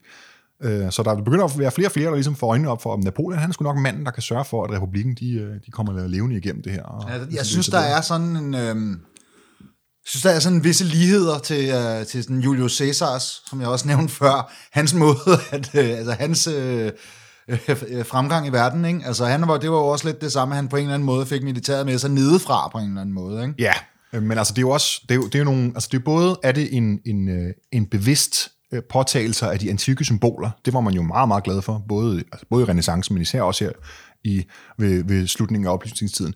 Øhm, altså, republik, det er jo et ja, koncept, der har eksisteret. Ja. Det er jo taget direkte derfra, og altså, direktoratet er ikke, men senere kommer vi til konsulatet, og det er jo ja, der er vi, direkte er vi ret tydeligt. antik øh, forbillede. Ikke? ja. Arkitekturen er lavet med antikke symboler, øhm, altså tøjmoden er inspireret. Kvinderne begynder her i slutningen af 1790'erne, de begynder at gå i sådan nogle... Øh, det er også en sjov lille sidebemærkning. Øh, det er, at moden er påvirket af de her politiske øh, strømninger.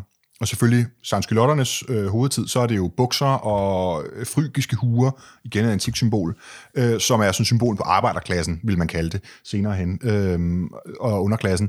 Så kommer de her reaktioner, øh, de reaktionære øh, øh, reaktioner på øh, jakobinerne, og så begynder øh, overklassen at komme tilbage, altså endda de adelige, de begynder at klæde sig i sådan noget fuldstændig ekstravagant tøj, der er sådan nogle øh, bander af, af øvre middelklasse folk, der render rundt. De har sådan nogle øh, ekstremt høje, store hatte på, øh, og så har de sådan nogle øh, kjoler, kaldte man dengang, at det en, et jakkesæt jakke ville være en ekvivalent i dag, men altså det er så derfra, vi har kjoler og hvidt.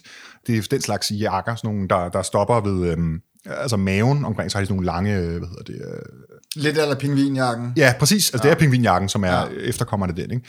Så de har de der lange fakkeskyder der bagpå. Og de, de bliver sådan nogle fuldstændig øh, ekstravagante øh, opslag på, som, som rager ud over der brystet nærmest, ikke? Og, og det er sådan vildt meget sminke på, og, og sådan bundne, hvad hedder det, kravat, øh, halskraver, og så har, går de med sådan nogle knortekæppe i hænderne, som de kalder for deres, øh, hvad hedder det, deres forfatninger. Ja. Altså, statens udøvende magt kalder de dem, og sådan noget, for at gøre krig med de her revolutionære, og så banker de deres politiske modstandere med dem. øhm, den kvindelige udgave af dem her, det er sådan nærmest en subkultur. Det er sådan nogle altså sådan nogle øh, dandy boys, hvad hedder det, sådan nogle, øh, altså nogle mods, eller ja, ja, ja, ja, ja, det er punker, eller sådan noget. Ja. Hvad hedder det, øh, at de bryder med, ja, altså konventionerne, ikke? Ja. Øh, og, så, øh, og så er kvinderne, de går i sådan nogle øh, lyse, lette, meget flotte og elegante kjoler i virkeligheden, øh, men de er inspireret af sådan noget antikt klæde, øh, klædestykker, ja. ikke? Altså der er så deres modstandere, de gør grin med dem og siger, åh, nu går de parisiske kvinder fandme i gennemsigtige kjoler, ikke? fordi de er så lyse og hvide og sådan noget. Ja, ja.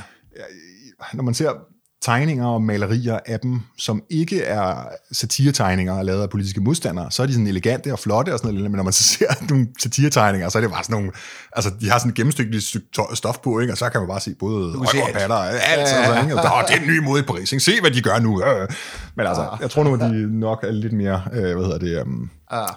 nok lidt, dækker lidt mere end deres modstandere. Nå, det var en tidbemærkning i hvert fald. Ja. Men antikken spiller meget ind, og det er både fordi man påtager sig de der symboler fra antikken, at antikken stadigvæk har øh, altså en, en form for kulturel signifikans for de her mennesker, men så er det også fordi, der er nogle altså magtpolitiske dynamikker, som gør sig gældende igen og igen. Altså hvis du har en hærs opbakning, så er det immer væk noget nemmere at gøre sin politiske indflydelse gæld- gældende, Ja, ja, ja. fordi at hvis ikke de gør, hvad du siger, så får man slået ihjel. Ja. Så, så der er nogle, altså de her magtdynamikker, og så er der også det her. Altså det, det, de to, det er kombinationen af de to ting, der gør, at, at man kan se de her ekvivalenter til, til øh, Julius Caesar. Og det er så det, er det her slaget ved Rivoli, som du, er det ikke det, det hedder? Jo, det er baggrunden for det, men Rivoli er faktisk øh, kulminationen af en kampagne, der har stået på siden 1796. Så slaget foregår året efter 97. Men altså, de bokser øh, om øh, altså Posletten i Norditalien. Øh, det er det, de kæmper om. Det er Napoleons mål er at erobre den. Der er rigt landbrugsjord. Øh, og igen, Posletten er jo også en, altså, lavet med en antik symbolik. Øh, så, så der er både en, en politisk symbolværdi, og så er der en altså, reel politisk effekt ved det, ved at de får noget rig landbrugsjord, de kan bruge til at, at både føde deres hager og trække nogle skatter ud af den slags. Men der er en, øh, en befæstning ved Mantova, den italienske by Mantova, som er nøglestenen. Hvis du har Mantova, det er sådan en stærk fæstning, så, så kan du dominere, altså du kan, så kan du dominere området, altså Posletten. Det er nøglestenen til, til Posletten. Øh, og øh, den, har, øh, den ligger midt i en sump, så den er meget svær at belejre. Øh, men den er under belejring, og der er, øh, hvad hedder, den er fyldt med østrigere, eller østriske soldater. Og, øh, og målet for franskmændene, det er at belejre den og erobre den øh, i sidste ende. Det tager lang tid, fordi igen, den er, altså, ligger midt i en sump, så det er svært at komme dertil. Det er svært at lave stormløb på dem. Og øh, østrigernes mål, det er at komme den her belejrede, øh, belejrede styrke i Mantua til undsætning. Så der har du altså de to øh, forskellige øh, mål fra de to forskellige sider. Så det vil sige, mange af Napoleons første øh, slag her i øh, Italiens feltog, det er defensivt slag. Han skal rende rundt, og så skal han afværge de her undsætningsforsøg. Og der er vi nok nødt til lige lynhurtigt at snakke lidt om den måde, man fører sådan operationel krig på. Meget gerne. I, øh, I perioden. Det er sådan så, at hærene bliver gradvist større og større og større i øh, perioden her. Det kulminerer ved slaget ved Leipzig, som er det største slag i militærhistorien øh, indtil Første Verdenskrig. Det Ja, okay, ja. Men her i øh, Italiens feltog, der snakker vi 10.000 mand på hver side, ikke? og ved Leipzig, der har du over en halv million mand i alt. Øhm, men øh, det her med, at hærene bliver øh, større og større, det medfører nogle logistiske problemer. Det er sådan så, at når du skal have en meget, meget stor mængde soldater, eller antal soldater til at bevæge sig rundt, så skal du også have en meget stor antal, eller mængde forsyninger til dem. Du skal have mad, du skal have løn, du skal have kugler og krudt, du skal have kanoner. Den eneste måde, du rigtig kan transportere ting på, på det her tidspunkt, du har jo ikke de lastbiler eller tog eller den slags endnu, det er altså med heste. Hestene er absolut nøglestenen i krigsførsel. Helt op til 2. verdenskrig, hvor at man endelig erstatter dem ved at banke tyskerne. Og de her heste, brændstof er græs, og øh, græs i rå mængder, og det er simpelthen flere, mere, end du kan altså, hente. Så det vil sige, du skal hver aften, så skal du sørge for, at hestene de kan græsse, øh, og det kræver altså et kæmpe Ja, store... det er et logistisk problem. Det er et logistisk problem, ja. Ja. ja. Så, så det betyder, at, at man bliver nødt til, hvis du skal have øh, foder nok til de her heste, så bliver du nødt til at sprede din her ud over større område. Så derfor så er der altså den her øh, operationelle maxime fra perioden, der hedder marcher, spredt, kæmp, samlet. Så de store udfordringer for en general i perioden er, at du skal sørge øh, for, at når slaget skal stå, skal du identificere, hvor det foregår, fordi du skal nå at samle dine styrker. Så altså, udfordringen er, at du skal kunne samle dine styrker det rigtige sted på det rigtige tidspunkt. Det er noget, som Napoleon er skidehammerende god til. Og det er ikke alle, der har forståelse for det her med, at man skal samle dem, øh, og man skal sprede dem. Eller altså, alle ved godt, at man skal sprede dem for at få foder nok til hestene, men det er ikke alle, der har forståelse for, hvor og hvornår og hvordan man skal samle de her soldater på det rigtige tidspunkt. Det betyder også, at for at lave et angreb på en fjende, så øh, vil du ofte dele dine styrker op i et hoved øh, fremstød, som er der, hvor du har samlet dine soldater, og så laver du nogle skinangreb, altså nogle, nogle afledningsmanøvrer nogle andre steder, hvor du laver nogle mindre angreb, som skal foregive at være et hovedangreb, men ikke er det. Og det er simpelthen, det skal ikke blå briller, det her. Øh, og det er det, Napoleon er sindssygt god til at identificere, hvor er hovedfremstødet, og hvor er det kun afledningsmanøvre. Det er han sindssygt god til. Og det beviser han her ved øh, Italiens felthoved, hvor at han er øh, defensiv. Ved Rivoli står slaget øh, stedet, der afgør Italiens feltog her i 1797. Øh, og det gør det, fordi der er øh, flere veje ned til Mantova fra øh, den østriske grænse. Enten så kan man øh, gå igennem Rivoli, eller så kan man gå igennem Verona, eller også kan man gå igennem øh, Legnano. Selvom at Napoleon har 34.500 mand i alt i øh, Italiens herren, øh, for uden de 10.000, der belejrer øh, Mantova, så øh, selvom han har flere soldater end Østrigerne, Østrigerne går ind i øh, Norditalien med 28.000 mand, så bliver han nødt til at sprede dem ud, fordi han ved jo ikke, hvilken vej østrigerne vælger for at komme Mantova til undsætning. Østrigerne, de rykker en hovedfremstød frem gennem Rivoli, og har to mindre styrker på henholdsvis 6.200 mand og 9.000 mand, øh, og de rykker sig igennem de to andre steder, jeg nævnte før. Da de laver de her skinangreb, der øh, er øh, Napoleon, øh, han afventer i stedet for at indsætte sine soldater, som jo er formålet med de her øh, det er, at okay, man skal se, okay, der kommer et angreb mod Verona for eksempel, så må jeg hellere samle mine styrker og sætte dem derover. Øh, og når man så opdager, gud, der var ikke så mange mænd, der angreb det alligevel, det var dem, der slog slå tilbage, så er hovedstyrken allerede kommet igennem, og det rigtige sted, og erobret det rigtige territorie.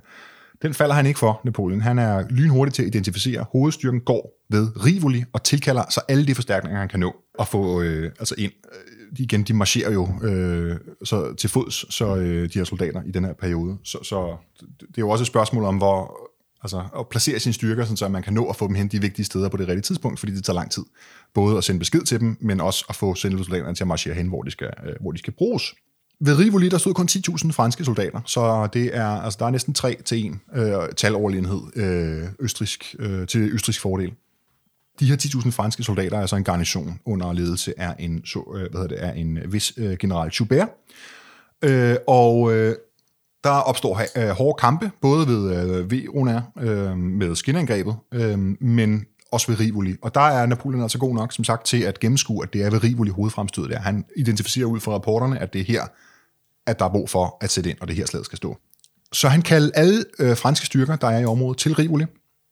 Han kan godt nå at få dem fra Verona, øh, dem der ellers skal forsvare øh, hvad hedder det, Verona til at komme til Rivoli. Og så står der også nogle styrker ved Gardasøen. Det vil sige igen, de er spredt ud over større område, men han kalder dem så til Rivoli, der det gælder, der, der Østrigerne kommer med hovedfremstødet. Og det er det, der gør ham genial der. Han skynder sig selv til slagmarken. Han er ikke ved, ved Rivoli, da de angriber, men han når der frem øh, på dagen for, øh, for slaget. 14. januar 1797 kl. 2 om morgenen. Og identificerer så, øh, der ankommer han til, til sletten, øh, hvad hedder det, øhm, til slagmarken. General Joubert, han, øh, han kan se, at østrigerne øh, er ham overlegen, så han er faktisk i gang med at beordre franskmændene til, at de skal trække sig tilbage og øh, altså, opgive deres stillinger. Napoleon ankommer der kl. 2 om natten og laver kontraordre og siger, nej, vi stående, det her slaget står, vi tager den her. Og så kalder han ellers alt, hvad han kan ind af forstærkninger. Østrigerne har en kampplan. Og nu bliver det lidt nørdet. Øh, men, Kom endelig. Ja. Øh, slagmarken ved Rivoli er øh, domineret af et plateau, ved hvor at, øh, landsbyen Rivoli ligger ovenpå. Og det er den stilling, som Schubert han, han øh, besidder. Og så er der foran den her, det her plateau, er der en, øh, en dal med en flod i bunden, og på den anden side af den dal er der et andet, en anden højderyg, som østrigerne står på. Der laver østrigerne, planen er, at de laver et hovedfremstød, altså et, hoved, mod, eller et hovedangreb, altså frontalt angreb direkte ind i den franske linje. Derudover så er der en, øh, en vej øh, på den franske højre flanke, altså til højre for øh, hvad hedder det, den her, øh, det her plateau, hvor de sender en øh, mindre styrke end hovedfremstød ned for at, at angribe dem i flanken, det vil sige binde hele den franske hovedlinje. Derudover er der en tredje østrisk styrke, som, som skal rundt om øh, den franske hovedlinje og angribe dem i ryggen på deres venstre side. Det er den østriske plan god nok i teorien, medmindre man har en person, der er genial til at finde ud af, hvor at findes fremstød af. Og det er Napoleon så. Og han så han kan simpelthen lure, hvad er det, de kommer til at gøre her? Han lurer deres plan. Altså han kan forudse, hvad det er, de har tænkt sig at gøre, og så kan han ligesom komme med modstød mod det. Der kommer 12.000 østrigere, der angriber Joubert lige frontalt. Men selvom at det er 12.000 mod Jouberts 10.000, så er han nødt til at ligesom afsætte nogle af de her 10.000 mand for at beskytte flankerne. Til gengæld så øh, selvom at han skal afgive nogle soldater fra, øh, fra ligesom, altså centret, så øh, står de på altså, et højde ryg, og det, det, det er altid en fordel. Det er altid en fordel, ja. Så, ja. så det, det gør han, at de, altså, franskmændene kan holde stand. De holder stand mod midten af, af altså, af angrebet, øh, det østriske angreb. Og han rykker lidt rundt her på, i centret for ligesom at holde det, øh, må sætte lidt soldater ind i reserven. Det her med at kunne identificere, hvor at, øh, at der er problemer, og hvor er hovedfremstødet øh, er, det definerer øh, krigene i perioden her, hvor at det meget handler om altså en form for ressource, resource management. Ja. Du skal kaste dine reserver ind på det rigtige sted på det rigtige tidspunkt. Øh, så, så det er både på strategisk plan, det er også på den operationelle, og faktisk ned på taktisk plan også. Der må han så kaste 2.000 reservister, eller 2.000 soldater ind fra hans reserve, som han ellers gerne vil holde tilbage for ligesom at lave nogle, nogle kontraangreb på de rigtige tidspunkter. Men han holder centret, så kommer de østriske flankeangreb, og de ser ind på præcis samme tid. Øh, det vil sige, det højre, der bare skal angribe direkte ind i flanken, og så det venstre, der skal gå hele vejen udenom og angribe franskmænd i ryggen. Men Napoleon beskuer slagmarken, og han vurderer altså, at det her centrumangreb, det kan ikke rigtig komme igennem, fordi de står på plateau. Og han bedømmer altså, at han godt kan trække soldater ud af det her center på det her tidspunkt, og rykke dem ud på flankerne, for ligesom at holde flankerne. Og det bliver vigtigt, udover at han øh, sætter en stor del af artilleriet ud på højre flanke for at beskytte mod det flankeangreb, i øvrigt, så øh, de der kanoner, der skyder ud på øh, flankeangrebet på den franske højre flank, de rammer en krudtvogn, som er i øh, den, øh, den østriske angrebskolonne, som eksploderer og blæser øh, hvad hedder det, hele den her øh, østriske øh, hvad hedder det, angrebskolonne om kul. Og, øh, det er også lidt heldigt. Det er lidt heldigt, ja. ja. Øh, og det betyder, at han kan sende øh, 500 franske kavalerister ud, og så øh, stormløber de fuldstændig det her. Øh, laver et genialt modangreb, der slår det fuldstændig tilbage. Men den her øh, omgåelsesstyrke, der skal gå rundt om den, flank, øh, den franske venstre øh, flanke, er i gang med at komme ind i ryggen på dem. Øh, der sætter han øh, den franske øh, general, Napoleon sætter den franske general Masséna, en af de her øh, hovedmænd i, øh, hvad hedder det blandt øh, Napoleons øh, generaler, øh, sender ham ind for at, at binde dem, og så klokken øh, 3 om eftermiddagen, der øh, ankommer forstærkninger til Napoleon. Der øh, ankommer en, øh, en general Rey, og, øh, og så kan han sætte dem ind, så han glemmer den her omgåelsesstyrke inden, og i stedet falder dem i ryggen, og de bliver, øh, altså, de må overgive sig, fordi de er fuldstændig omringet.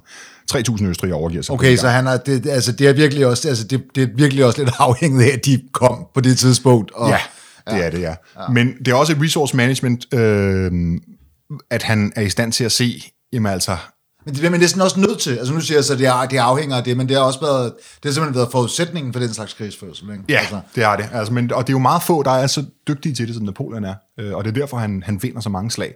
Han er skidegod til både at se de her øh, sværpunkter, vil man, altså mener det er Rommel, øh, der kalder dem det senere hen.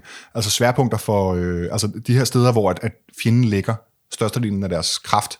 Og han er også skide god til at identificere, hvordan, altså, hvordan fanden kan du se, når der står 10.000 mand mod 10.000 mand. Hvordan kan du se, hvem der er ved at vinde, når der er det hele er dækket af krudtrøg og, og, og døende mennesker? Øh, hvordan kan du lige identificere, hvordan det går der? Ikke? Fordi han identificerer jo også, okay, jeg tror sgu, vi kan holde i centret, så vi tager lige 3.000 mand derfra og sætter ud på højre flank, for der har de brug for hjælp. Altså det er også en, en, altså en eller anden...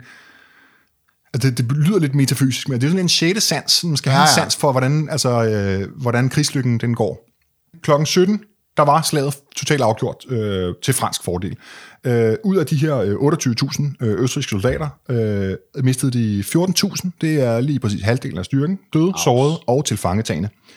De franske tab beløb sig på 5.000 døde og sårede. Der var ikke så mange tilfangetagende, fordi det er jo ligesom dem, der vandt øh, ja, slaget. det er det. Men altså, øh, Napoleon måtte lynhurtigt forlade slagmarken øh, for at styre sydpå, fordi øh, en af de her fjendtlige afledningsstyrker, den på 9.000 mand, den var altså stor nok til at give problemer i baglandet, hvis den fik lov til at løbe rundt upåvirket. Så, men altså, det var ikke noget problem at slå den, når først han, han nåede hen til dem. Men det var så, altså, det var et slag mere, men det afgørende slag står ved Rivoli. Det er der, hvor at det sidste østriske forsøg på at øh, komme øh, garnisonen i Mantua til, til hjælp, det bliver slået tilbage, og de må erkende, vi kan ikke holde Mantua længere, og de må overgive sig. Øh, to uger senere overgiver garnisonen sig, øh, og så har øh, Napoleon erobret øh, hele Posletten øh, til den franske republik. Okay, og det bliver han selvfølgelig også sindssygt populær på. meget. Altså, det, ja. er, det er en, en, en knusende sejr, et sted, hvor der ikke har været noget, altså meget udvikling i det her frontafsnit før. Det er også baggrunden for øh, et neds, det næste nedslag, vi skal ja. til. I 1799 er øh, utilfredsheden med øh, direktoratet her er udbredt. Øh, de er ineffektive. De er... Det lyder altså også ekstremt djøffet. ja, jeg tror sgu også, det er nogle værre djøffer, altså, øh, der sidder her og, øh, og styrer det hele. Øh, og og det, det, det dur bare ikke øh, i Napoleons øjne at have sådan en øh, for øh, altså, djøfificeret ledelse. Så øh, de bliver afsat ved et, endnu et statskup. Øh, Som er nummer Ja, 12. jeg har ikke taget på dem nu. uh, altså, jeg kan anbefale den der anden podcast, uh, ja, ja. Uh, Revolutions, uh, af Mike Duncan, uh, som gennemgår, og, og den handler kun om revolutionen, ja. um, og, og den gennemgår i detaljer de her politiske udviklinger og forviklinger og sådan noget. Um, og det er fandme spændende, men, uh, men jeg har ikke uh, tal på, hvor mange kup der Ej, er. det er voldsomt. Der er mange. Der er ja. rigtig mange.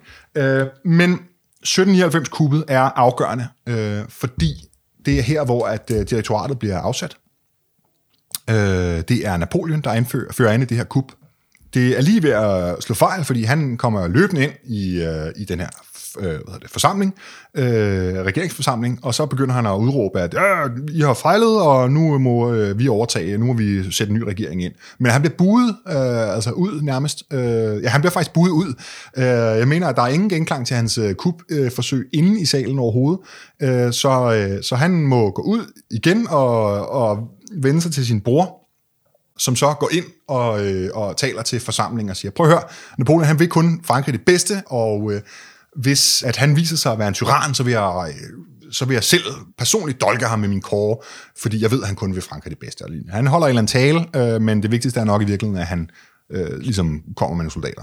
Historien fortæller, at det er det der med, at han selv lover at dolke ham, hans egen bror. Stærkt symbol at, at bruge, men altså i virkeligheden, re- mere realpolitisk er der nok tale om, at han har nogle soldater til rådighed, som ligesom får, får dyset gemytterne ned. Og så gør ja. det altså, at direktoriet her, de bliver afsat og erstattet af øh, konsulatet. Konsulatet øh, er øh, endda for igen at være totalt øh, antik her, så øh, er det et triumvirat. Så der sidder tre øh, konsuler, to almindelige konsuler, og så Napoleon i spidsen som overkonsul. Det Ja. blev indført her i 1799. Der er jo også nogle øh, referencer der til noget øh, Julius Caesar, ikke? Helt sikkert jo. Altså, de ja. har jo også et triumvirat, Nemlig. øh, hvor de deler magten imellem. Ja. tre personer. Og, Der er alligevel en, der bestemmer lidt mere. ja, det er der. Og det er der absolut også her. Øhm, fordi Napoleon, han er overkonsul, og ja. det er ham, der har den reelle magt. De andre ja, Ja, ja. ja. konsuler, de er mere eller mindre... Altså, Ja. de er mere eller mindre nogle, hvad hedder det, kransekagefigurer. Ja, Øh, for ligesom at give indtryk af republik. Ikke? Og For at der, lave en eller anden form for legitimitet. Og Ja, legitimitet, det er de. Men i 1804, der er et øh, kupforsøg, eller attentatforsøg hedder det, mod øh, Napoleon. Der bliver kastet en bombe mod hans karet, så vidt jeg husker. Øhm, og det er hans undskyldning for at krone sig selv som kejser Napoleon den første af kejseriet Frankrig Ja. i 1804. Og det fører jo faktisk tilbage til det, du snakkede om i indledningen. Lige præcis. Det er jo der, vi startede. Øh, og det er, der sker jo det, at øh, der er samtidig en tysk komponist ved navn Beethoven, der er ekstremt fascineret af Napoleon, og også ser ham som, som et held, og det gør han jo, fordi han er overbevist demokrat. Øh, så han er jo, altså han synes jo, at den her udvikling er ekstremt fascinerende. Det har jo nok også været på den tid, der har nok været nogle grimme ting ved hele revolutionsforløbet, han ikke rigtig har set. Men han har i hvert fald gjort øh, Napoleon til en helt, og har skrevet sin tredje symfoni til ære for ham, og den skulle sådan set hedde Napoleon Bonaparte. Og da han så finder ud af, at Napoleon har kronet sig selv til kejser, så river han øh, forsiden på partituret af, og bliver nødt til at kalde øh, symfonien noget andet. Og den bliver så kaldt Eroica, og jeg har jo altid troet, at det måske var sådan et eller andet så lidt erotisk, der blev heddet ind, men det vil også være mærkeligt at gå sådan fra en krigsheld til, til erotik, men det betyder, det er jo så betyder så he- heroisk på latin. Ja, Øhm, så, så det er jo sådan set lidt interessant, og siger måske også noget om tiden, og Ja, altså, og, og du, du nævnte det der med, at, øhm, at, at han har måske ikke været klar over de grimme ting ved, øh, ved revolutionen, men det har man faktisk. Altså, det har været okay. almindeligt kendt, at, at der har været det her rædselsregime, og de har lavet de her henrettelser. Men Napoleon har jo repræsenteret en, øhm, en anden linje også. en anden linje, ja. ja. Altså et opgør, selvom at det jo i virkeligheden ikke var Napoleon, han var jo jakobiner dengang, det stod på, men dog ikke ligesom den, der har stået for guillotineringerne. Men altså, han har repræsenteret en reaktion mod det, altså en, en altså indførelse af lovens bogstav, øh, det vil sige en ordning af, de, re- altså af revolutionen af republikken. Så han har også stået som altså, en, en, altså, en redningsmand af den her demokratiske tanke, eller ja, republikanske ja. tanke. Hvis ikke? det, har ikke været, ja, han har, på den måde har han placeret sig et meget godt sted, kan man sige. Ikke? Ja, det har han nemlig. Altså, han har holdt hovedet lavt, da det var øh, altså, farligt at, at være republikaner. Øhm, Ja. Men, hvad hedder det... Øhm, men det er jo ikke kun altså Beethoven, det er jo en almen altså, øh, frihedselskende eller demokratielskende øh, ånder i hele Europa, de kigger jo til den franske revolution som et forgangsbillede. Ja. Og, de synes jo, det er jo øh, forfærdeligt, at det bliver til den her, det her rædselsregime. Øh, men da der så kommer den her reaktion på det, så er det jo pludselig endnu igen et, et altså et eksempel så til efterfølgelse. Øhm, og, og man ser det også i altså litterære cirkler rundt omkring i Europa. Altså det er, jo, det er jo ikke kun i Frankrig, at man har de her debatklubber, de her kaffesalonger, hvor man diskuterer politik. Øhm, altså det, vi ser det også i København, hvor der sidder de her øhm, altså øh, bevingede øh, hvad hedder det, ord bliver lange over disken øh, af, af borgerskabet. Ikke? Og, og, ja. og i København er der også øh, altså stor øh, respekt og anerkendelse for Napoleon og for den franske republik, men der er også mange, der bliver desillusioneret over, at han øh, udråber sig selv som kejser, fordi lige pludselig så er det som om, han ligesom viser sin sande ansigt, ikke? og så bliver han en despot og en diktator. Ja. Jeg, jeg bliver simpelthen også nødt til at sige, at det er jo også sådan, den, altså, med, med, altså i virkeligheden, så kunne man jo godt, hvis man bare gerne vil bestemme, så kunne man også have find, fundet på en, en anden måde at føre sig frem på, hvis du forstår, hvad jeg mener. Ikke? Det er jo det der med at krone sig selv som kejser. Altså, man, det er virkelig også... Altså, man, det er, altså, så får man virkelig også slået det fast med syv tommer søm, at man er fuldstændig ligeglad med den demokratiske sag. Altså, han har beholdt symbolerne på øh, republikken. Og man skal ja. huske, at man snakker republikken på det tidspunkt, fordi ved indførelsen af konsulatet 1799, der erklærer han officielt revolutionen for overstået. Så han, han ja, ja. dræber revolutionen først i 1799. Øh, altså igen, det er jo også ligesom for ligesom at, at give et indtryk af stabilitet. Revolutionen, det har vi altså øh, oplevet i, øh, i syv år på det her tidspunkt. Nej, mere endnu, altså hvis den starter i 89. Ikke? Så har vi oplevet det i, i hvad hedder det, øhm, i 10 år nu, ikke? og måske, nu folk er måske lidt trætte af al den her omvæltning og har brug for noget, noget stabilitet. Altså folk, ikke? det bliver nok egentlig populær på. Ja, så det, jeg er ikke klar over præcis, hvad, hvad den folkestemning er. Det er altid nej. svært at finde hovedet af i, øh, ifølge kilderne og den slags. Men, øh, men altså, det, det, det er et udtryk for, at der er brug for noget stabilitet på det her tidspunkt. Øh, men i 1804, der bortkaster han de sidste rester af den her, altså, som du selv siger, det her demokrati, og, og, ja. og altså, ikke folkestyre, det kan man ikke tale om, men, ja. altså, men uh, han bortkaster de sidste, stemme, uh, de sidste symboler fra republikken, og erstatter dem med kejseri. Ja. Jeg har jo også, en, altså lige i forhold til den der øh, 3. Symfoni af Beethoven, så synes jeg jo også, der er noget, der er noget påfaldende ved det, fordi det, vi må også hele tiden sådan tage tiden i, i, i betragtning. At rent sådan musikalsk er det jo det virkelig fritænkende værk. Altså han bryder virkelig nogle rammer og bruger nogle metoder og gør nogle ting, som er altså, som er de der direkte provokerende. Unge mennesker må ikke gå til hans koncerter og sådan noget. Beethoven er virkelig sådan lidt en rockstar, ikke? altså, det, på den måde, og det siger sådan et eller andet sted også noget om oplysningstiden, ikke? Altså, jo. stemmer så ikke særlig overens, når, når så en, der lige kroner sig tilbage til kejser. Nej, lige præcis, så det er jo ikke, ikke helt så mærkeligt, at han, han, han altså, dropper den her tilegnelse til Napoleon. Ja, det gider han ikke. Men altså, Beethoven var jo også en, altså en man vil kalde det en demokratielskende mand, ikke? Altså, jo, jo, han kunne godt lide det, og vi skal jo så også huske at sige, at det er jo meget vigtigt, det er, at øhm, lige med Beethoven, vi skulle have fejret Beethovens fødselsdag, 250 års fødselsdag, for fulde hammer ja. her i år 2020. Det er svært at holde koncerter i disse tider. Ja. Så, vi, så vi, vi giver ham også lidt her, heldigvis. Ja, lov, han kommer til ære ret igen ja. via Radio Mahon i ja. Præcis. Ja.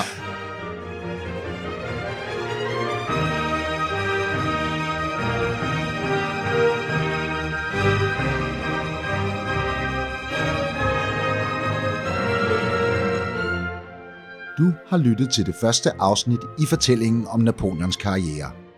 Næste gang går vi fra borgerkrig til stormagtspolitik. For den nyslåede kejser får nu ambitioner om et imperium, og det bliver begyndelsen på Napoleons krigene. Vi skal blandt andet høre om slaget ved Austerlitz og feltoget ind i det iskolde Rusland.